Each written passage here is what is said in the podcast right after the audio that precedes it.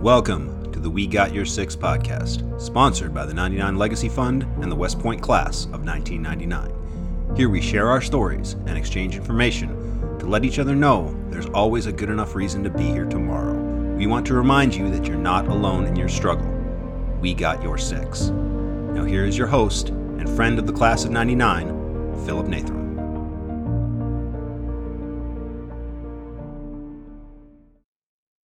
Yeah, well, welcome to the We Got Your Six podcast. This is episode number one with Babe Kwasniak. So excited to talk to you today, Babe.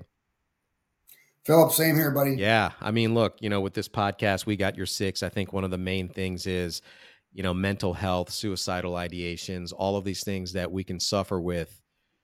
I suffer alone, but we can recover together. So we want to drive home that point that it's a we thing and talk about what it was like when we were suffering, what we did, and what it's like now, what that path to recovery looks and feels like, and that we can actually help each other, that asking for help is not weakness, uh, and that we are here to do it together.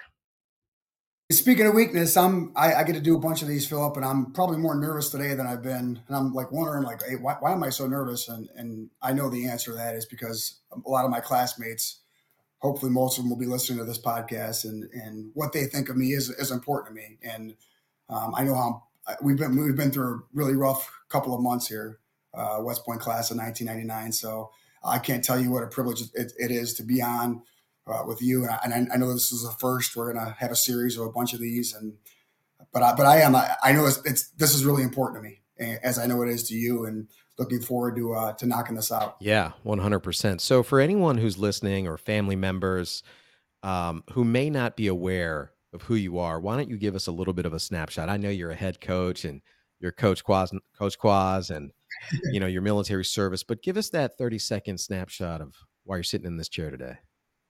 Yeah, my name's uh, Babe Kwasniak. My full name is actually Babe John Kwasniak. That's that's one word. And yes, my parents that is my real name. I didn't give myself that nickname. Uh, but I was um, I'm, I'm, from Cleveland, Ohio, which is where I where I live now. Um, but I'm a am uh, a West Point cl- West Point graduate, class of 1999, with with duty in mind. Served five years in the United States Army. Um, then worked for a, um, a, cancer diagnostics company for about for about seven years, where I managed about a 37 million dollar book of business. Um, and um, now I'm a high school basketball coach. This is my 12th year. I coached at my alma mater, Villa Angela St. Joseph High School, and in 2000- 21, I moved over to Cornerstone Christian Academy, uh, where I coached for the last two years. And also, I'm the civilian aide to the Secretary of the Army, which uh, for a lot of folks on here will know, but uh, that's a position where basically it's a three star protocol where we serve as the conduit between the civilian sector and and the United States Army. So that's that's pretty much it in a nutshell, Philip. Yeah. So your class of '99. What did you grow up in a military family? Was that part of? I did not. No, no, I did not. Uh, uh, the only reason I went to West Point was the opportunity to play Division One basketball, and I know that's not the right reason to go. I tell people now that if you made me list number one through a hundred, what's the most important thing um, being one, and the least important thing being a hundred. Going there to play basketball is a hundred. I mean, I met my wife there. Everything, everything that's great that's happened in my life was because of that decision to, to go to West Point, and uh, you know, we'll get into this later. I'll never forget my guidance counselor. I, I got a letter from them and I went to my guidance counselor and I told her and I said, you know, what's this place? I, I, didn't even know what it was. I always thought the Army Navy game was played by enlisted folks. I had no idea.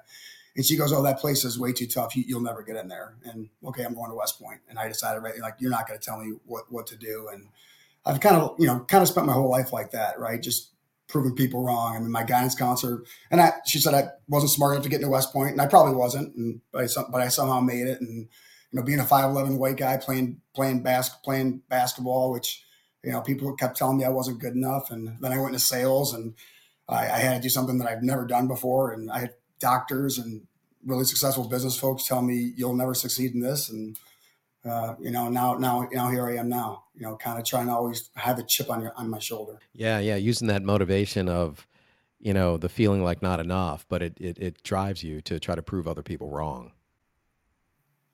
It does. And, and I think that's an important point that we'll get to is the way it was explained to me a long time ago is, you know, passion can be like a, it is, it's a fire and that can heat your house and cook your food, Philip. But when that passion turns into emotion, it could also burn your house down.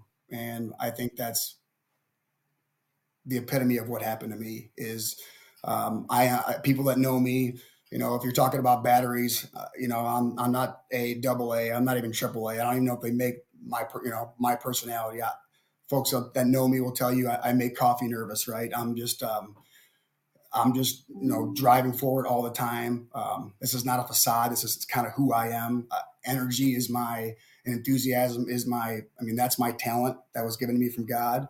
And you know when you're that way, you have the you know the highest of highs, and and unfortunately you know you you you burn that house down at times. And that that's precisely what happened to me. Yeah. I mean i like to talk to people about you know those human conditions. I had to learn a lot about what was a natural human state pride ego. These are natural human conditions and they're flip sides of the same coin. So thinking too much of myself or thinking too little of myself is still ego that's still a grandiose statement when i call myself the best person in the world or i call myself a useless piece of crap that's a grandiose statement um, mm. and understanding that everything we do comes with um, you know it, it, there comes a point of diminishing returns right and i hear you talking mm-hmm. about that fuel and that fire but that could be the same it's a double-edged sword it's the very thing if we're not right sizing those human conditions you know but i didn't know any of that i i, I didn't know any of that mm-hmm. and i mm-hmm. suffered from the idea that i just wasn't enough and i had to show up a certain way or uh, that you know, to be an adult and a responsible person, I had to take care of my own stuff. And if I couldn't solve my own problems, then it was something wrong with me. And, mm. you know, now that now that independence fueled me. It it made me entrepreneurial. It mm. made me get after and, and lead other people or be the example to other people. Um, you know, but it's also uh, one of the things that was preventing me from asking for help when I needed it that, that's such an interesting point because I look at all the problems in my life, Philip, were because of ego, right? And you know, especially back when I was a young officer out of West Point, I, I didn't think I was better than you. I, I was pretty sure of it, you know. And and you're right. I mean, if you don't um, if you don't humble yourself, you know, God, God will. And I heard this from a, my my pastor a couple weeks ago. He said, you know, when you compare yourself to other people, um, you either think you're superior or inferior, and neither of those glorify God. And that that always kind of stuck with me. But but I look at back at just my my mode of thinking, and what that did is it, it created the opposite, right? Like thinking I was better than I was, or or thinking that I was superior in any way, shape, or form, actually made me. Uh, it, it created this facade, right? And it created this multi, this created this other personality of like this is who I'm supposed to be, and really it, it made me shun vulnerability and say no like i'm i can handle all this right? And and the opposite was was the antithesis was was the truth. Yeah and i never considered anything like that to be selfish or self-centeredness. I had to really redefine those those phrases and those words. Mm-hmm. um you know for me like i it's same thing like i i created this ideal in my head that i thought i needed to be and i held myself accountable to this thing that i created on my own. Um and you know, at some point it was no longer about being useful to other people. It was about proving myself right. But mm-hmm. um and and that was to the detriment of me. Um but you know, I want to get back to so going we talked about going into West Point. You went there to play basketball. Mm-hmm. What did you come out with? Love of country. You know, I think I mean I got that stone right above me. Duty, honor, country. I think duty and you know, duty gets talked about a lot. I will guard the limits of my post and quit my post when properly leave. The honor code gets talked about a lot. A cadet will not lie, steal, or cheat, nor tolerate those who do. I think country is the piece that gets lost on a lot of people. And I'll never forget um, my plebe year, which is our freshman year. I never forget the first time we were out in the apron uh, when they were playing taps for somebody who passed away. And I, I was just, I was just brought to so, I just had so much emotion from that. Right. And, and I had uh, my both my grandfathers served in the Navy. I mean, you know, sucks for them. I, know you're an Air Force guy, so I'll try not to pick on you too much and your air conditioning and your cable TV. But um, my, my, my grandfather-in-law uh, served in the Battle of the Bulge. He, he, he served directly under Patton, and and you know, I just I never realized like this isn't free, right? People had to make sacrifices for, for, for me to be here. And, and the essence of leadership is about being a part of something bigger than yourself right? People aren't following you because you're in charge or I think the key word here is, you know, is trust. Why should someone trust me? And they shouldn't trust me because they they know I'm better than them. They should trust me because they know how much I care for them. And that that sense of community, that sense of, you know, I'm, I'm speaking to a lot of my classmates, and the truth is, like, when I was around them, they told me what I what I needed to hear, not what I wanted to hear. And then the farther you get removed from that, right, the less you have people telling you that. And I think you know we can get more into, into that story, but that's when I when I think about country, uh, I just don't think about the flag, or I don't think about you know American you know cherry pie. I, I think about the brother and sisters to my left and my right, and, and hopefully that's what we're going to talk about because that's community is what I think of when I think of country. You know, us, U.S. Army, us. Yeah, you know, I was talking to there's another guy. His name is Fran Racioppi. Uh, he was a special operator, West Point grad. Hmm. Um, mm. you know, and, and and when he when his tour was over, he struggled a bit. We talked about it. Um, he he used the tools that were there from Project Headstrong, nonprofit association, um, focused mm-hmm. on mental health. I know you're familiar.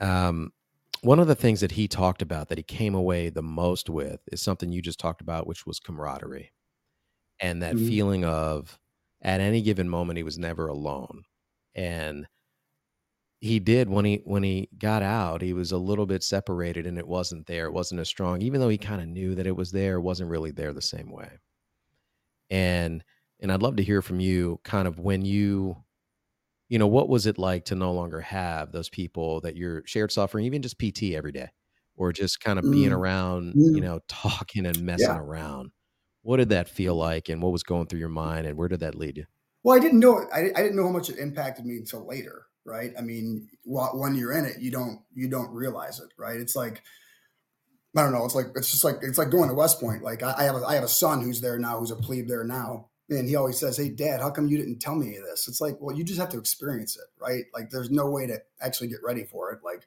what do you me telling you how bad it sucks is that going to help you? Like, no, you just have to. You you can't. You have to experience West Point.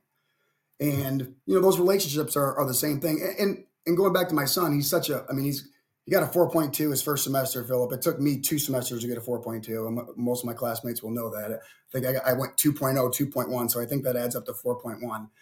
But, I, you know, I tell him all the time, I, I'm like, man, everything you're doing in terms of competing, everything you're doing in terms of school, that's, that's all important.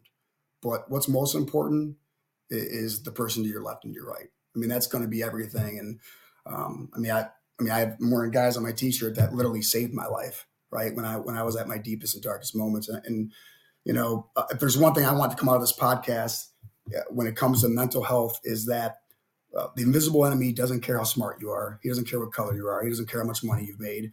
He doesn't care, you know, what Hall of Fame you're in or how many stars are on your epaulets. He will he, he will he will destroy you. He came here to take your thoughts and he does it by dividing your family and he and he, he will intrude your thoughts. And in my experience, um, nobody's ever beat this alone. Uh, if I was if I was alone, if I didn't have community, if I didn't have people to step in, um, I, I, wouldn't be here talking to you right now. And that's that's the honest God. Yeah. Well, let's get into it. Right. One of the things that yeah. You know, obviously, we're here to talk about mental health, and you and I share a path. Right. We both, you know, I I tried to kill mm-hmm. myself. You know, I had planned out a whole mm-hmm. suicide, mm-hmm. and I was ready to do it, and I you know, I can laugh about it now. We laugh about some of the things other people cry about it, but when we laugh and when we smile at those those dark moments, it's because we can relate and we find comfort in that mm-hmm. other person.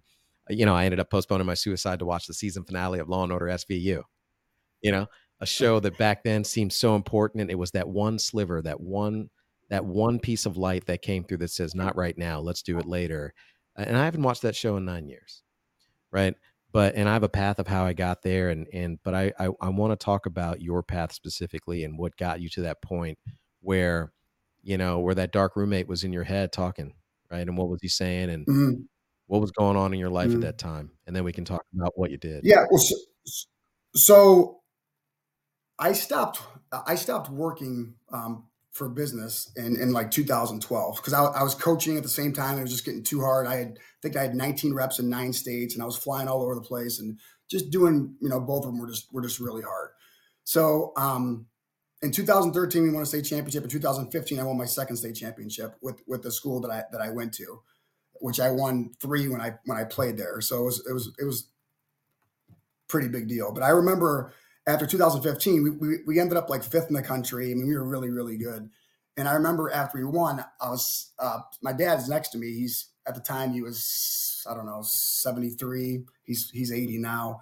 And I remember him looking me right in the eye and saying, "You're not getting any happiness out of this." And and I didn't, Philip. I, I didn't feel anything. I didn't feel joy. I didn't feel I didn't feel sorrow. I just was just was just neutral, right? Uh, hate is not the opposite of love. Apathy is, and I felt nothing. And I didn't know at the time, but but I was depressed. I had lost like 35, 40 pounds. Uh, my game was on it was on TV, so a lot of people saw it and they're you know texting me and what's wrong with you and are, are you okay? And uh, basically, it's just it was just death by paper cuts, man. I, I just um, I had a sister who died of melanoma in 2006. She was uh, she was the first of five children in my family. I didn't realize how much that impacted me. Um, there was just so on, on the on, on, the periphery, I was this guy who had it all, right? Like successful high school basketball coach, uh, a, a, wife who's a doctor, went to West Point with me, and all these things on the periphery were just this guy. This guy's got everything, and, and inside, it's just like you talked about. I, I wasn't good enough. I wasn't a good enough coach. I wasn't a good enough father. I wasn't a good enough husband. I wasn't a good enough Christian. Like I just, I just wasn't good enough, and um, I, I just it caused so much stress in the relationship with my with my wife because I love to brag about her. She was top of her class at West Point. I was I was more near where Patton was, and she was first in her class in med school. And I remember her saying, you know, this is stress, is anxiety. I'm like, are you kidding me? Like I, I, I felt like I was going to die. I mean, I was having such chest pains, and my whole left side of my body would go numb. It's it still does. I have ringing in my ears. And I just like, no, this is not. I mean, just this is not it. I mean, I'm I'm in I'm in physical pain, you know, physical pain. And so I just had every test done. Um, went to the went to every single doctor you could possibly go to, and my my primary care physician. I broke my ribs one time, um, and I went to my primary care physician, and she wasn't available. So I had to go to this guy, this other guy, and, and I, I, won't say his name, I'll, although HIPAA I think only works the other way. But he goes, "Oh, I was wearing a duty honor country shirt." He's like, "Oh, you, you went you went to you went to West Point?" I was like, "Yes, sir." And he goes, "Um, oh, I produced a movie there," and I'm like thinking to myself, like, "Sure, sure, you did," and, and he did. He produced that movie. Uh, time, and we just started talking, and he became my primary care physician. So as it as it moved forward, um, he was a big piece in kind of taking care of me.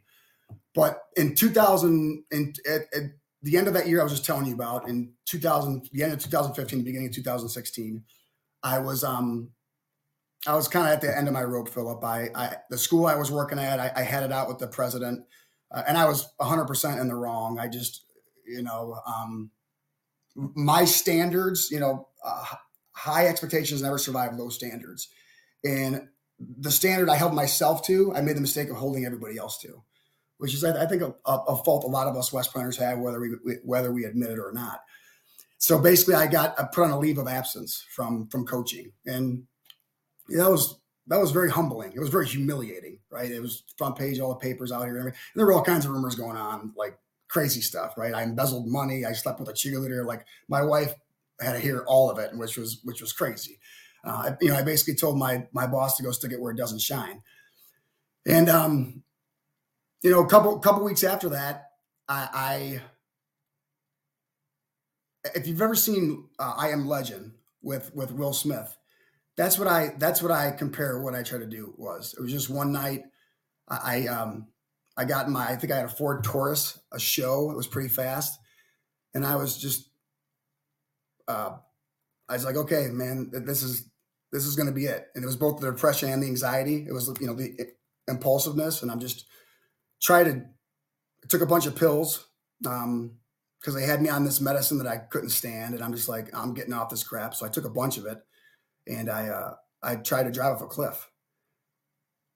Uh, I was in Geneva, Ohio, and, and, I've gone. I went back a couple years later, and they actually had a barricade where where I thought I'd try to drive off a cliff. And I've often wondered, like, okay, was I imagining this? Like, was this was I hallucinating? Was I dreaming? But the next morning there was a pretty substantial bump on my on my um what's the word I'm looking for? Fender my uh help me out. The bump, I'm sorry, the bump there was a bump on my bumper. And um and my garage door was open. So, you know, I, I don't I'm a control freak by, by, and I just don't there's a lot a lot of times I've never blacked out from being drunk ever in my life and I don't remember kind of. And as you talked about, you know, like it's not I'm no I'm no quitter. So okay, it didn't work out, but now but now I started I started planning it, right? I, I can you talked about um law and order. I'll remember one time I was on a bridge in the flats in Cleveland and I was gonna jump and I and I I prayed to God. And I know you're not supposed to put God to the test. I'm like, you know, if you want me to be here, just give me some sign. Eh, you know, because I really thought my wife and my kids would be better off without me. And um, at that moment, the song uh, "One More Night" came on by Phil Collins, and I was like, "Whoa!" Like, you know, just and that, that's a lot of times what I tell suicide survivors, man. Just, just hey, one more day, just one more night, right? Just, just, just give it one more, just one more. And the next week, I, w- I went out to Chicago because one of my kids played for Northwestern, and I went and stayed with a guy by the name of Doug Collins, who actually coached Michael Jordan for the Bulls. Uh, and and coach was a mentor. Didn't know me really well, but I I'd worked Steph Curry camp, and I, I met him. I met him there, and I stayed I stayed at his house. And Ohio State played Northwestern, and I remember after the game, we were eating a Costco cheeseburger. It was one of the best cheeseburgers I ever had. I don't know why I remember that.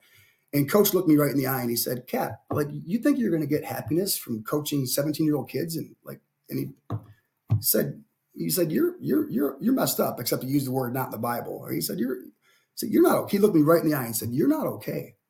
And it was at that moment, Philip, that I, that I went and, uh, I went, and went home and told my wife, Hey, hey, honey, I, I need to get help. Um, and so I did. I, I started to get help that was a long, long road, as you know. I mean, it, it's not like it, it's not like just one session and it's okay. You know, finding the right doctor was was absolutely critical. Um, but that was in 2015. You know, I didn't come out with my story uh, until until 2000 until 2020 until after the after the pandemic. Or I'm sorry, during the pandemic. So in 2020, I got fired from the school I was coaching at, and and it just gave me a lot of time to reflect and there were three ba- there were three major occurrences that basically made me tell my story. So number one was I was doing a leadership seminar for a for a school out here called Lake Erie for a college, and I was working with the with the girls volleyball team, and, and it was all about leadership, resiliency, and I and, and again I I covered this all up. I, I compare it to an abused child. Like I didn't want anybody to know what happened, and nobody did. Not even not even my wife.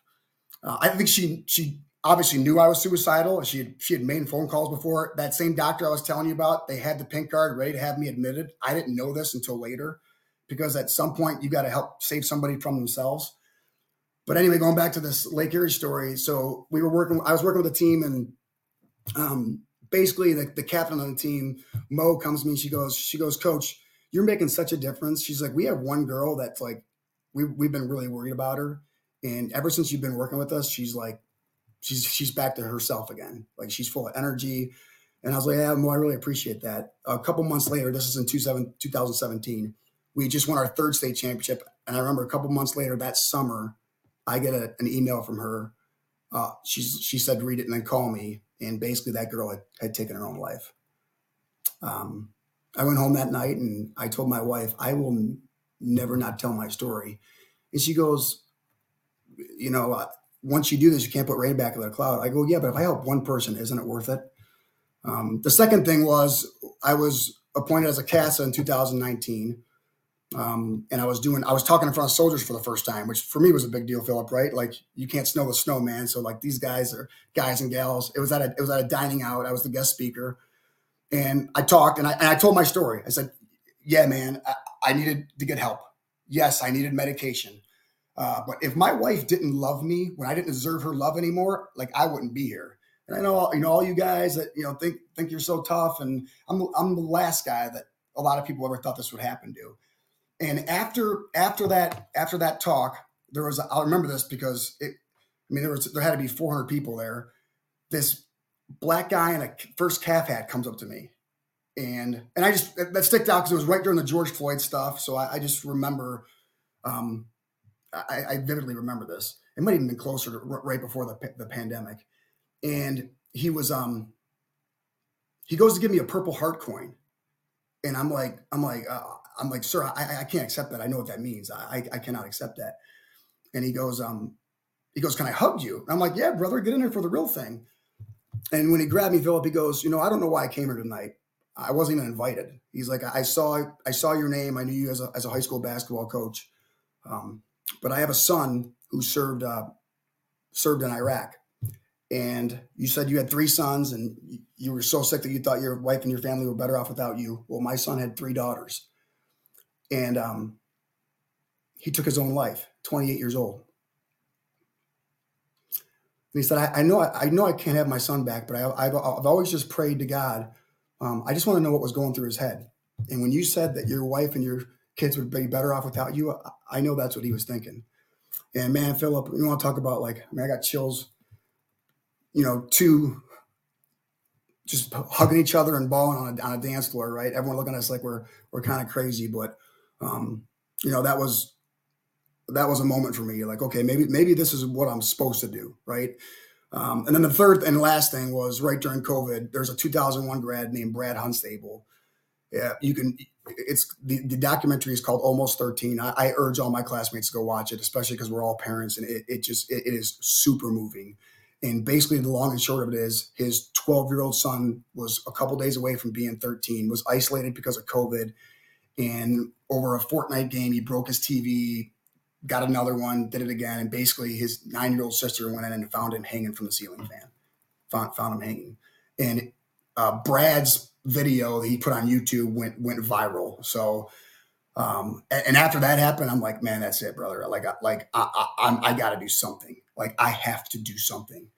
And you know, I, I mean, I had concerns, right? I was I was I was appointed. I was at the time I was the youngest CASA ever appointed at the United States Pentagon. I mean, I just went into a, a, a, Veterans Hall of Fame with Ulysses S. Grant, John Glenn, Neil Armstrong, and like I was telling you before, like those were all positive for my ego. This was this was going to be you know rough. Like I was going to have to tell people about the roughest time of my life, and I did. I went on a I went on a podcast uh, with David Nurse called the uh, I think it's called the you know one percent podcast. his uh, his uncle coached for the Toronto Raptors. He played for me in college at the University of Missouri Kansas City and I told my story, and you know it.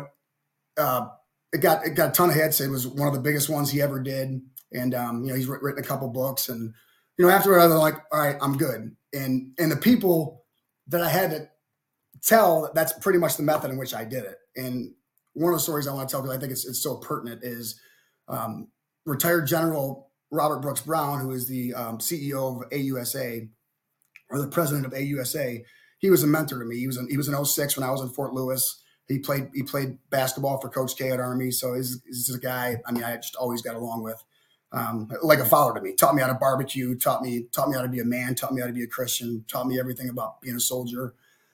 And I remember um, after I got sworn in that fall, he he was uh, he was retiring after 38 years in the Army, and we sat down to have a to have a beverage and and I start, I started telling him Philip, but I, I couldn't. Like I just started saying, you know, sir, I was struggling. And he's like, oh, I should have been there for you. And I'm thinking to myself, you led our country in two wars. What do you mean you weren't there for me? And um, I don't know. I I knew he wouldn't judge me, but I, I just chickened out, man. Like I couldn't look at the person who meant who I respected the most. If I can be any officer, if I could be any human being, it would be it would be Bob Brown. And, and for some reason, I just I, I can't even explain it. I, I just I feel like a coward. I just couldn't tell him. So when that podcast came out, I called him. He is my hero for a reason. His ADHD might be worse than mine. And I said, "Sir, listen to this. It's 52 minutes long." He's like, "I can't." I said, "Sir, please, I'm asking you. Just listen to this." And Philip, 53 minutes on the dot. Phone rings. Pick it up. And uh, Quaz, I'm so proud of you. And, and it's like when you're in a field training exercise and all you want is a sun to hit your face, right? You're cold, you're wet, you're hungry. And uh, when he said that, when he said, "Quaz, I'm proud of you, man," I, I like the like my whole life just like felt it was better, right? The guy, the guy, you know, isn't disappointed in me, and I knew he wouldn't be. But then I said, um, he goes, he goes, you're going to help so many people. You're going to save so many lives. And I'm like, whoa, whoa, sir, I did my duty, right? I told my story. I, I, I don't, I don't want to do this anymore. And he goes, no, no, no, babe. I, I think, I think you have to. I think, I think you have to tell your story. Um, so I'm proud of you. Um, and then he's like, and I believe in you. I, I believe that you can do this. And then, and then finally, uh, his three daughters, Kelly, Kristen, and Brooke, were like sisters to me. I mean, uh, one of them actually taught at West Point. The other one played lacrosse at um, at Oregon. I went on a recruiting visit. I mean, they were. I mean, I helped raise them, right? And then the final part was, you know, I was like, uh, his wife Patty. I said, "Sir, do you do you mind telling the girls?" And uh, you know, he said, he said, "Quas, you think they're going to love you any less?" we we love we love you. We love you no matter what. And you know, so that's something I, I've tried to do. Right? I'm proud of you. I believe in you and I love you. And you know, when you start living that way and you, you try to do that every day with somebody, you know, with somebody that you love, it, it's it's it's amazing. Um, you know what that can do just for your for, for, for, your mental health. Nobody nobody's ever died from being loved too yeah. much. Yeah, no, it's you know what it is is we're uniquely qualified to be useful to each other in a way that no one else can. No amount of, you know, mental health professionals and doctors they all have a place and a and a purpose but because we've gone through the actual experience of suffering finding a solution working that solution and then now being able to live in a different way we can give that back and be of service to other people in a, in a different way. It also it fulfills us it reinforces why we continue to do the work on ourselves that we do. But I think what it also does, like what it did for me when I heard someone else sharing their experience, and I suffered with, you know, mm. alcoholism and every suicidal ideations. And just like I want to go back to what it was like there. But what they did the most was they gave me the vocabulary to express mm. what I was feeling and thinking even though they were doing different things they were drinking different maybe they were they were the mm. activities that were going on were different some were married some weren't all these other things but the yeah. way they felt on the inside and that despair and that loneliness and that feeling of or that repetition of that narrative that they just don't they're better off without me i'm actually a burden on them and the uh, justification that I would do that dark roommate coming in and say, here's another example of why they're better, and here's why it'll be better if you weren't here and it doesn't matter anyway and it just like you know when they when they were putting together the vocabulary that's why i share so graphically about what was going on because i'm giving and it sounds like you mm-hmm. do the same thing we're giving others we're not glorifying the the moment we're giving you the vocabulary to express what's going on with you because i didn't have it. I would have just been like oh, everything's messed up you know like yeah. I, I, don't know. Like I mean, if you had to live your life being me all day, you would think this way too. You would drink like this. If you had to be mm. a piece of crap like me, you wouldn't want to be here either. You would. And I and I was so I would have passed yeah. a lie detector test uh, with the the belief that I had. And and so mm. um, mm. what we do, uh, yeah, it's this is how we can help. Well, and unfortunately, that's not where my story ends. It's kind of where it begins, Philip. So I mean, I got these two guys on my on my shirt. So um, when I came out with that podcast, that was in I think June of 2020. Uh, this this guy right here, uh, OJ, I, will never forget. He was the first guy to call me, and he was like, "He was like, hey brother, I'm I'm so proud of you. You're gonna again, you're gonna save so many lives." And and I remember what he said. He goes, "How come you didn't? How, how can you not tell me?" Because it's my it's my classmate. We were really close. I go, "Juice, I, I didn't tell I didn't tell my wife. Like nobody knew." He's like, I ain't talking about the relationship between you and your wife. I'm talking about the relationship with me and you. And I was like, whoa, like, like that, um, you know, that really hit me hard. And um, a couple months later, um, uh, the following February, he, um, it's always it's always tough to say. This guy right here, Brian Brian Talley, our classmate, um, called me. I, I was driving um, I was driving my my kid home from school, my my fourth grader. The previous week, Philip, we we just helped uh, another guy from the Army rugby team that was that was struggling, and I was feeling pretty good about myself, right? Like, hey man, this is kind of what we do right now is, is we help people. And and Brian goes, uh, Quaz, where are you? And I said, I'm, I'm, I'm driving. I said, BT, I'm driving my kid home. He goes, you need to pull over. And I'm like, no, dude, give it to me. I'm good. Um, and he said, uh, no, you need to pull over. And, and I wouldn't. And he was on a skiing trip and he goes, uh, okay, I'm just going to give it to you. He said, OJ shot his wife and he killed himself. Um, I got over on the side of the road. My, my, my poor son, he was 10 years old, you know, was throwing up.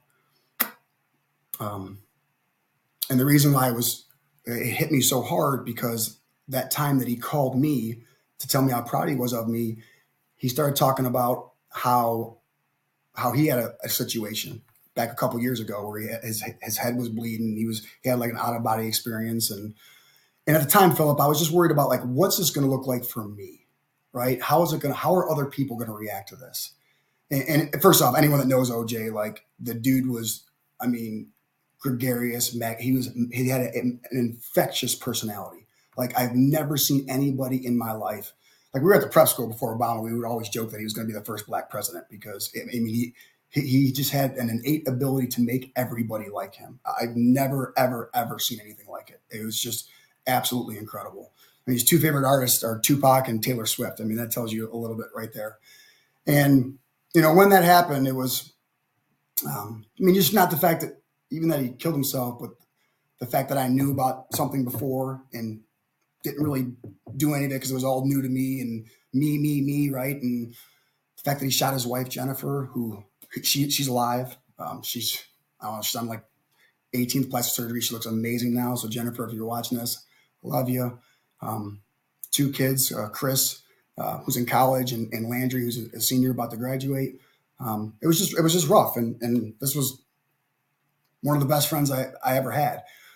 And so the kids called me and, and at some point we're, they're like, Hey, Uncle Quaz, we want you to do the eulogy. Jennifer was still fighting for her life. Uh, his ex-wife, Jacqueline, was like, you know, I, I, think, I think you should do it.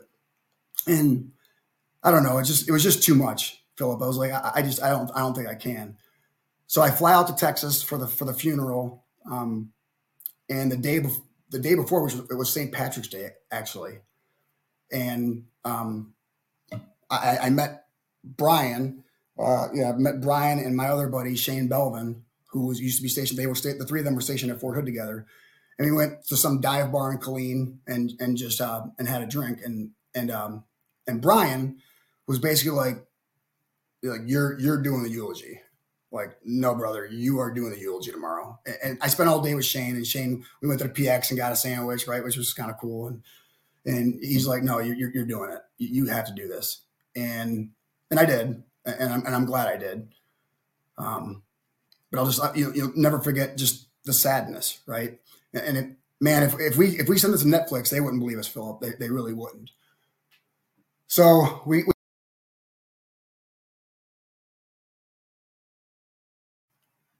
was buffering there a little bit. So so we get through that, and then um, in July of this past year, uh, my phone rings and it's um, it's Brian's wife. Brian's wife, Amy. I didn't answer it, and my same son. We were taking him to a baseball game. He's now at that point. At, at, he was nine. Now he's at that point. He's ten, and um, um, my Laura goes, "Why would Amy be calling you?" Uh, so I, I call her back, and um, you know she was pretty frantic, and she said, "Brian's Babe Brian's gone.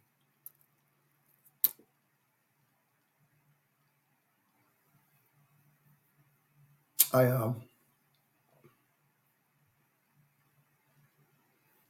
I'm sorry. Um, I, I got out of the car, and my wife's like, "We got to go to the hospital." I'm like, "Why do we got to go to the hospital?" She said, "Babe, your your entire skin's purple." Like you're going into like you're going into shock. Like we got, and, and I, I, still don't know how Amy did that. I still don't know how she called and told me. Um, know, I, uh, and then we'll get into this in another episode. But I, I, had to know how he did it. I'm like, I have to know. I have to know. And she's like, he did it with his gun. Um, and you know, for his daughters, Avery and and Audrey Bear, I love you like my own, and um, you know, there are two completely different situations, Philip. Like, I'm not a doctor. My wife reminds me of that all the time. But when you think of like like OJ was was dealing with a lot, man. I mean, and the way it was explained to me, it's like stage four cancer or state you know cancer. And some have stage four cancer, and some have stage one cancer. I think OJ uh, was probably stage four cancer. I mean, he was he was really battling some demons, and and in my heart, I still believe to this day, when he fired at Jennifer, he was firing at the voices in his head. He wanted the voices to stop, which I think when he took his own life, he he was killing the voices in his head, and I know that because that's what he told me he was he had, and uh, a year after OJ died, we were on my porch right here for a for a, um, a fundraising event I used to do for my sister's cancer foundation and it was the first time I saw Jennifer because Jennifer came and surprised me, which was awesome. I mean, she was, you know, she still had all the battle wounds and and it was the first time I got a chance to tell her that I knew it wasn't my fault, but OJ did tell me. And the people that are holding me up were Amy and Brian Talley. I mean, if you knew what those kids have been through, if you know what Brian had been through, you would know there is no way in heck Brian would ever do that to his family. Just no way. And the last text I had from Brian was he, he wrote me and he said, um, he said, Hey, hey, Quaz, I'm, I'm struggling, man. Pray for me. I'm, you know, I, I, can't sleep. He was on a new, he was on a new medication, which both times that I actually attempted to take my life, I went cold turkey off the medication.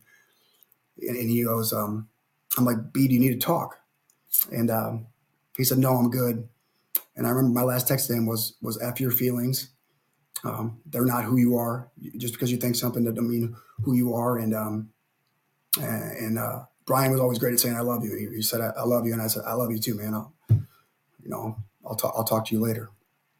Um, his deal was probably stage one, like mine, right? Like, and that, that's why it's so hard for Amy for his kids because we just think, hey, man, maybe just one conversation, right? Like, there's nothing we can do for somebody that has cancer, right? And if somebody dies in combat, there's nothing we can do. The hardest part about this, the reason why it's so tragic, Philip, is so many times everybody thinks, hey man, maybe there's something we could have done.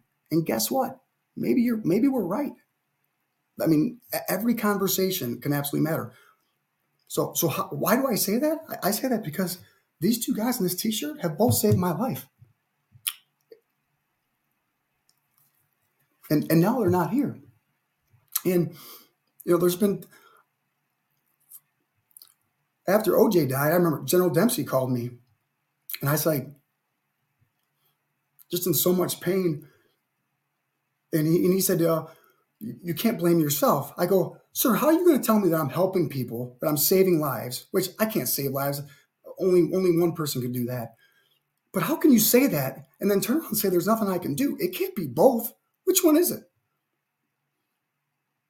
and, and so much of the guilt now, uh, Philip is like, I, I, I do deal with this a lot, way too much. And there's there's days where I get on my hands and knees and I'm like, God, man, if you can give this to somebody else, give it to somebody else. But I also know the reason He gave it to me is because I can handle it, and because I've been through it. I, I think what's so where the guilt comes from is of all the people I've been able to help, two of the people I love more, and I couldn't help.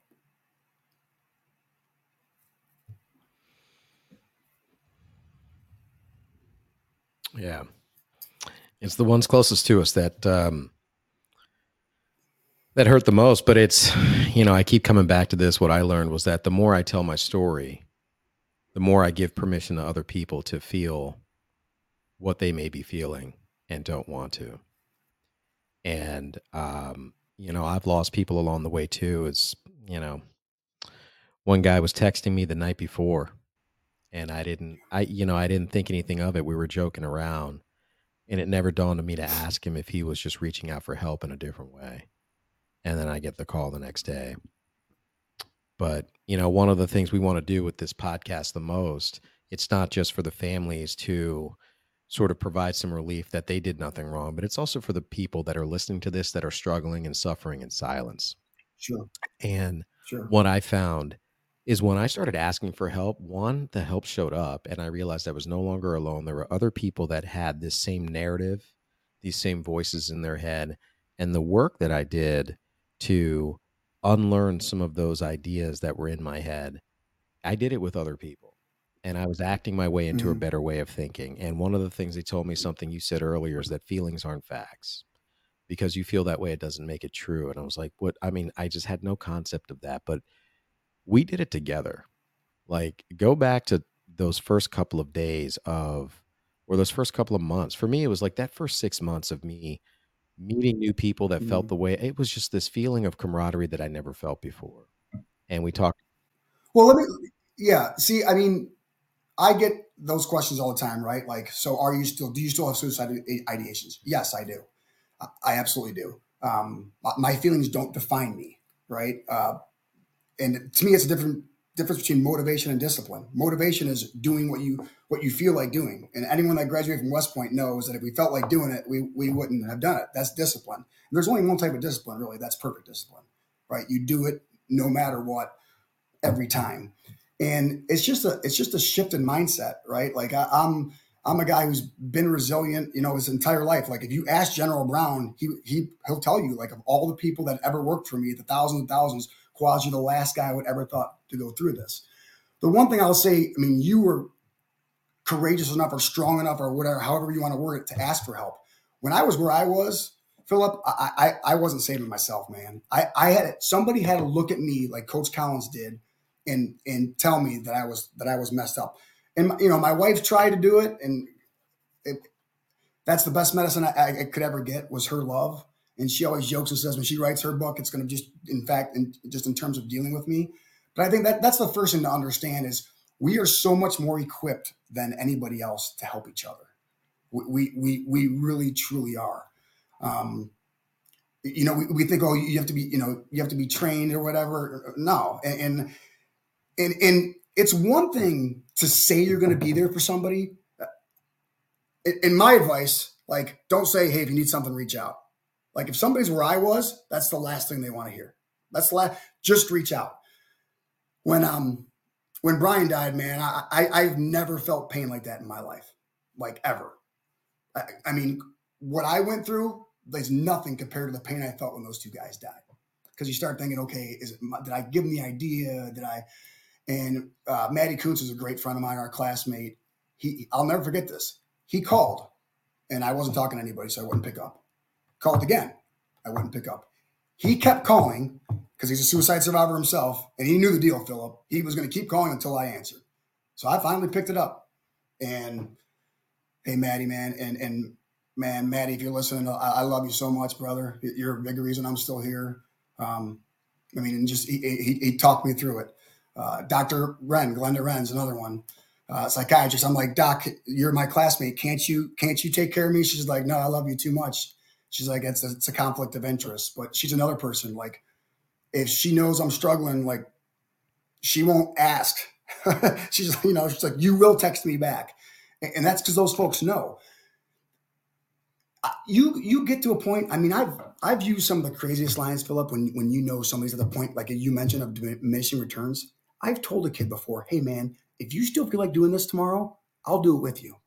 Just give it one more night, man. Just give me just give me one more day because depression like i said is is not a feeling it's a state of being. At that point you're you're you're, not feeling anything right? And and sometimes it's amazing how you're never going to snap out of it but it's just like one person caring can can can really just make all the difference in the world. So the number one piece of advice i'm going to give to everybody here is you put the person on the spot. So I, I, I, you you reach out to me or I think you're you're not feeling a certain way, I say, hey Philip, are are you? And they teach you to say harm yourself. I don't know. With veterans, I think it's different. I just flat out ask them, hey Philip, are you thinking about ending it? Are you thinking about taking your own life? And that does two things. Number one, that puts them on blast, right? So, oh, like you said, you you told me that story about you, you were at Home Depot looking for the rope, and you felt like you felt like a sense of relief, right? Like, okay, now this is all going to be over because every time normally there's the calm before the storm because they feel like oh they don't want to die they want the pain to go away. Both the mental and the physical pain to go away. So at that point they're going to be so now you now, now you put them on blast. The second thing and it's the essence of leadership right? It's the most important thing i think i learned at west point is soldiers don't care how much you know until they know how much you care. Oh someone actually gives a crap. Someone actually cares. And as leaders isn't it our job to see something in people that they don't see in themselves to see a soldier and say hey you don't think you're this good i'm telling you you are this good to to a recruiter that look at a kid who plays sports and who's about a part of something bigger than himself to look at him and say, "Hey, young man, no, no, coach, I could never go in the army." Yes, you could. You'd be perfect, and you would thrive in it, and you'd probably end up doing twenty plus years. Right? It's we have to see something in someone that they don't know in themselves, and if we can't do it with the people we love the most, then then what are we doing, man? It's just so it, that that's so important. And at that point, I needed to be saved from myself. Like my wife knew I was suicidal. Like people close to me knew. And the truth is that if I was still with my pack, Philip, if I was still with OJ and Brian every day, they would have looked at me and said, dude, you're, you're act up. What's wrong with you? Like, why are you acting like this? Well, that- and that's the hard reality of, of what happens, right? We get out of that and we trade, like you talked about, we trade physical fitness for happy hour and we trade, you know, you become in business and, and all we be, we we're institutionalized, man. We're, the army isn't like a family. We are a family. And these people are, they're, they're literally our, our, our lifeline. And, you know, someone, General Ham once described it as, and I love this analogy. It's, it's like reacting to fire right? Eh, eh, we're getting we're hearing shots and we're not reacting to fire, and we're leaving our we're leaving our people on the battlefield, and that's not right. Well, not yeah, right. and I think that's I mean that's mainly the the big point of this podcast and why this exists, right? Because as we talked about before, in isolation, when I isolate away from my community and my people, it's easier for me to have thoughts and to be messed up without anyone noticing. It's why I continue to go to meetings. It's why I continue to check in with other people. I have people that I call on a daily or every couple of days basis and we check in with each other what's going on and i hated doing that in the beginning because i felt like i don't i don't need to do, why do i need to check who who do you think you are like i'm fine i'm gonna be okay yeah, and stop correct. calling me i don't need to check in with you but there was a guy his name's ian he said call me every day at 8 o'clock and if i called him at 7.59 he didn't pick up if I called him at 801, he didn't yeah. pick up. If I called him at 8 o'clock, he picked up.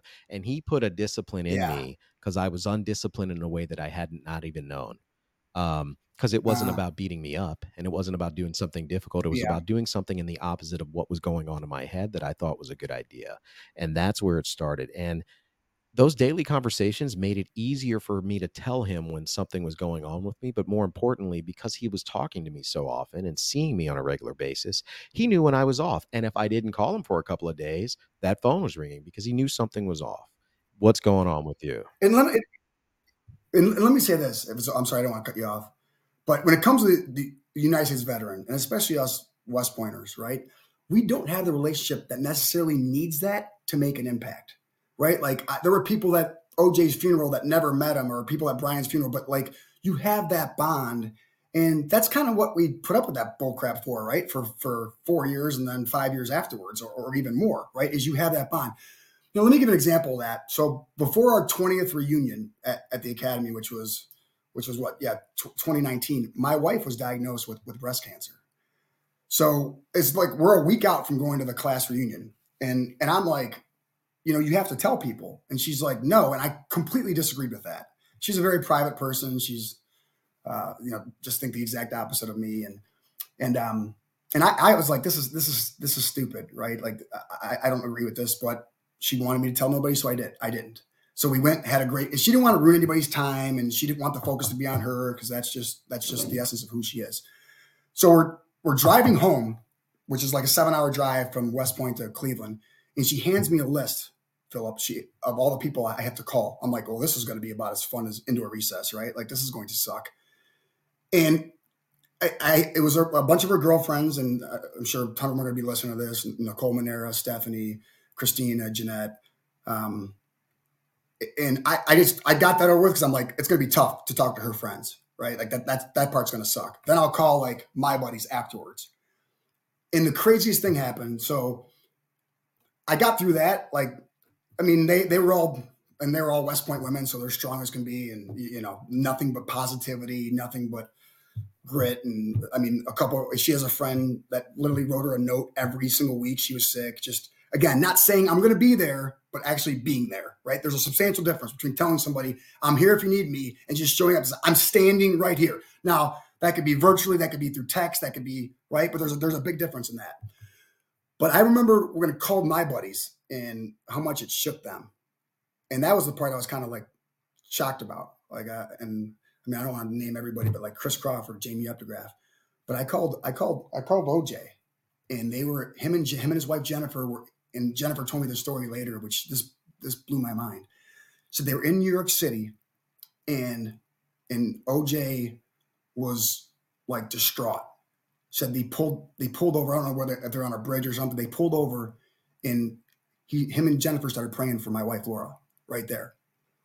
And when Jennifer told me the story, I was, uh, uh but it just reminded me like that that his relationship with my wife had nothing to do with me. It's not because she's my wife, right? Like OJ and her were friend. Like this this bond we have is again we shouldn't have to ask for people to be there. They're they're, they're just they're just they're just going to be there, and which is why which is why this hurts so much because, um, I mean I have no doubt those guys would do anything and anything for me as as any of us would for them. And so like our, our entire class, I mean, we're, we're shook. We're shook, right? Because if the invisible enemy can get the best of us, then he can get any of us, right? And, that, and that's precisely what he did. Like, these two guys were like the best we had, man. You ask anybody who knew them, like, I mean, and and and there are so many like, and now they're a statistic, right? Like, I mean, this is the veteran is has a 63% more chance than a civilian to take their own life. 58%. Now, this number oscillates. 58% of these folks never deployed. Me, OJ, and Brian have that in common. None of us deployed. And people say, oh, well, how can you have PTSD? The number one component of post traumatic stress syndrome isn't killing someone or isn't someone watch someone be killed. It's guilt. I, will never forget OJ telling me how he like his it was his unit that that that captured Saddam Hussein. Like Brian would tell me all the time, I didn't do enough. I didn't do enough. Guess you know who else you heard that from? SF guys who did three, four, five, six combat tours, right? Just like you said, Philip, what is enough? Nothing's enough. Um, four out of five of us are men because we suck at, at doing this. We suck at talking about our feelings. Nine out of ten are with a firearm, and you and I could talk about that a whole other podcast. I mean, we can, we, we do need to tackle that at some point. Conversations that people don't want to have. If I, I'm not allowed to have a gun now. Like during the election, I was like, I was like, well, honey, we need to get a gun. And my wife's like, are you an idiot? She's like, alcoholics don't sleep with bourbon. Guys that try to take their own lives probably shouldn't sleep with a nine millimeter under their bed. And then the last part is, and this is probably the most important piece because the vicious cycle to me is, is kids are four times more likely to do it, Philip, when, when their parents have. And, um, you know, this other thing they teach you in training is like, you should never, you, they call it shame someone, right? Like you should never say, Hey, don't do it because of me well, I, have told Dr. Glenda this before. I, it's like, I'm not going out like that. My worst fear in life is something happening to me and someone, someone, or someone thinking that I took my own life. Uh, um, cause I, I made a promise to Chris Landry, Audrey and, and, um, and Avery that, that I'm, I'm going to be at their wed their, their weddings. I'm going to be, I'm going to be there for them. Like I'm, I'm not, I'm not, I'm not going out that way. And I've been told by professionals that I shouldn't say that. Well, I'm saying it, right? I know you, you're big on you become what you think, you become your thoughts, right? You, you, and you have to walk towards those. And man, it's a lot like I've never surfed before, but the waves still come, but I, I can ride the wave now.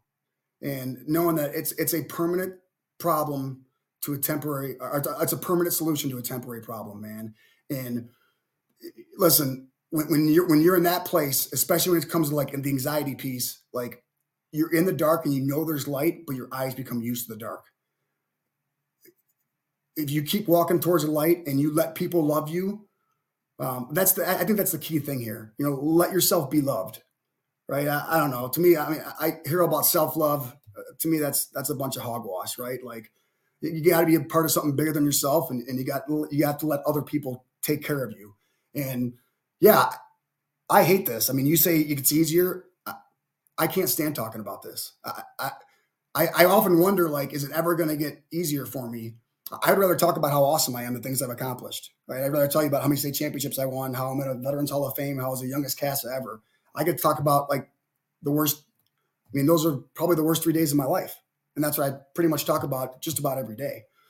Um, but that not telling anybody doesn't help anyone and and I know for a fact that their families they, they, don't want anybody to go through this. If we can stop one person from going through this, listen, almost every person I talk to says my people would be better off without me. The data doesn't support that, Philip. As a matter of fact, it is the complete opposite. I've never met a single person in my life who said, Yes, I am glad uh, Philip is gone.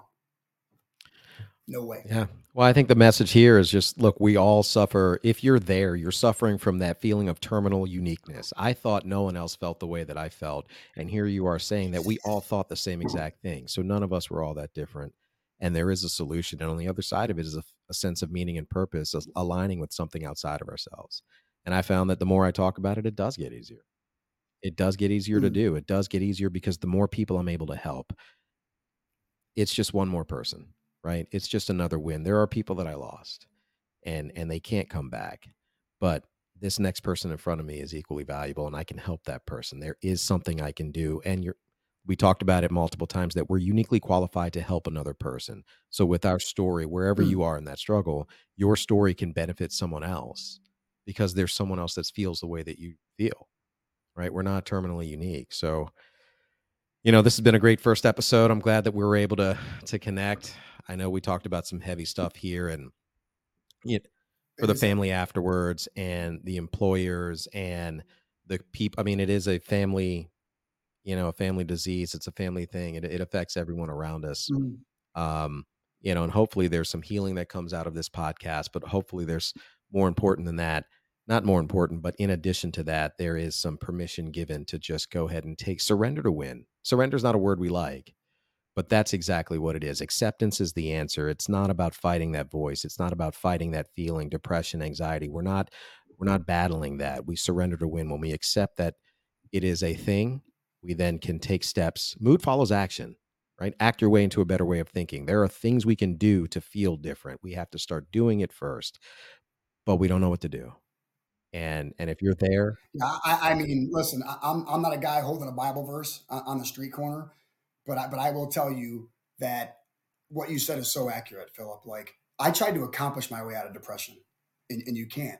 And when I finally, you know, surrendered myself to, to the to the will of Jesus, right? It, it was amazing, like how much my life my life changed, right? And how, how the healing started because I realized, like, hey, I'm not in control of this anymore. Like I'm not the good or the bad, right? If I if I give it all to Him, now now it's it, it's really hard to, to really have anything to worry about. Now, now all I can do is what I try to teach my sons is just just do your very best at everything you can, and and you you just have to live with the rest. I mean, anyone listening to this, like West Point taught us how to fail, right? Everybody had failed at something at some point in West Point. Now I'm not talking about you know classes or whatever, but there's something that they weren't the best at, right? That that's what that institution does to you. But I, I think what happens is we we become this.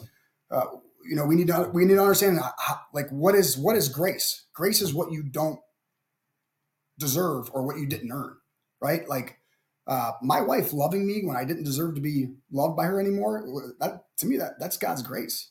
I mean and and, and you know i just urge all of you like if you think someone's hurting and, and my wife told me she loved me every single she does every single day and you think they're not hearing it but they are man that they are. And um, and if it wasn't for her love, like no question, I, I wouldn't be here. And I, to me, like that, to me, that that's the the biggest thing, right? Is like nobody's ever nobody's ever died from being loved too much, and, and we we think anger has this negative connotation. I mean, ninety nine, we got to start like we can't lose any more people, man. Like one one more is too much, and it gets, just gets to a point, you know. And I know that if OJ and Brian were here, they would be they would be the first people on this call. You know, and just to the to our folks still out there, you know, active duty, Joey Ballgame, um, you know, Adisa, you know, Rob Shaw, like, and I know they're dealing with it with with, with their soldiers, and you know, I, I, I urge, I know, I, I urge you guys, like, put me in, use me. I know, I know the Pentagon sending me to Korea, to Alaska, like, I have no problem. Uh, just it's it's such a tougher world, right? There's just so much there's so much more crap than than we had growing up. Like I, I never once had a.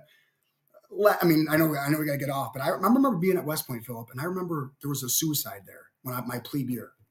I think it was somebody jumped off Bradley Barracks or shot themselves. I forget which one it was. The next day at formation, uh, an upperclassman was like, "Oh, that person was just looking for attention," and I was a plebe, so I, you know, just didn't think anything of it. And again, I would never have a suicidal probably love myself too much to ever think about, you know, get, getting rid of getting rid of me. And, and I think back like that. I just like believe that. I don't know because you know first you said it, so it's got to be true.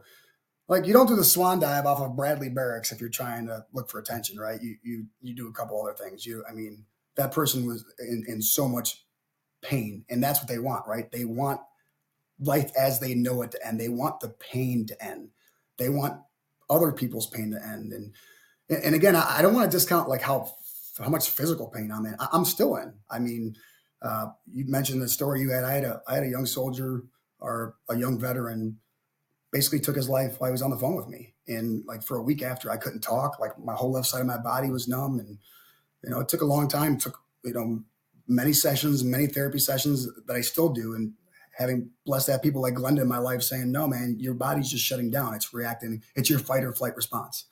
And it's hard to understand that because when those neurons start firing in your brain, man, like it, it basically your your brain is broken. And um, at that, you know, if, if, if you had cancer, we would give you chemo. If if your leg was broken, we would we would give you a cast.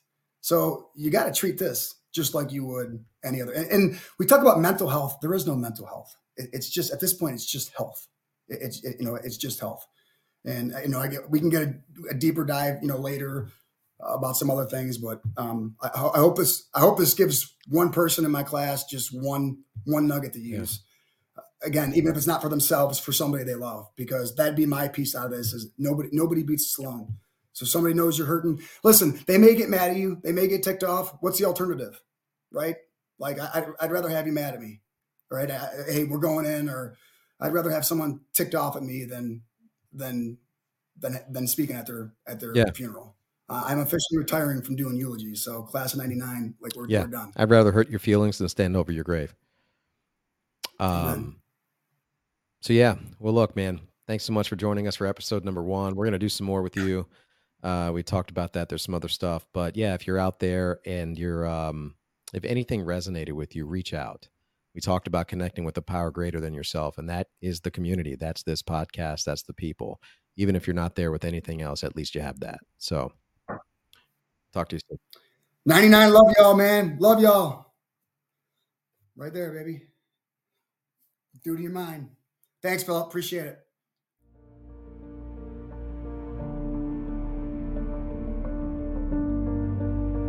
Thank you for listening to the We Got Your Six podcast, where we are on a mission to end veteran suicide. If you are struggling with thoughts of hopelessness or suicide, please reach out to family, friends, a classmate, or call or text the number 988 for immediate help. We are here for you, and we want you to be here with us tomorrow. If you have a story to share on this podcast, please email us at admin at 99legacyfund.org. The We Got Your Six podcast is a production of the West Point class of 1999 and the 99 Legacy Fund. The podcast is hosted by Philip Nathram and produced by Brendan Wallace, with technical production by Scott Bronikowski. If you would like to make a tax deductible donation towards the 99 Legacy Fund's mission to support the survivors of our fallen, please visit www.99legacyfund.org to donate with duty in mind.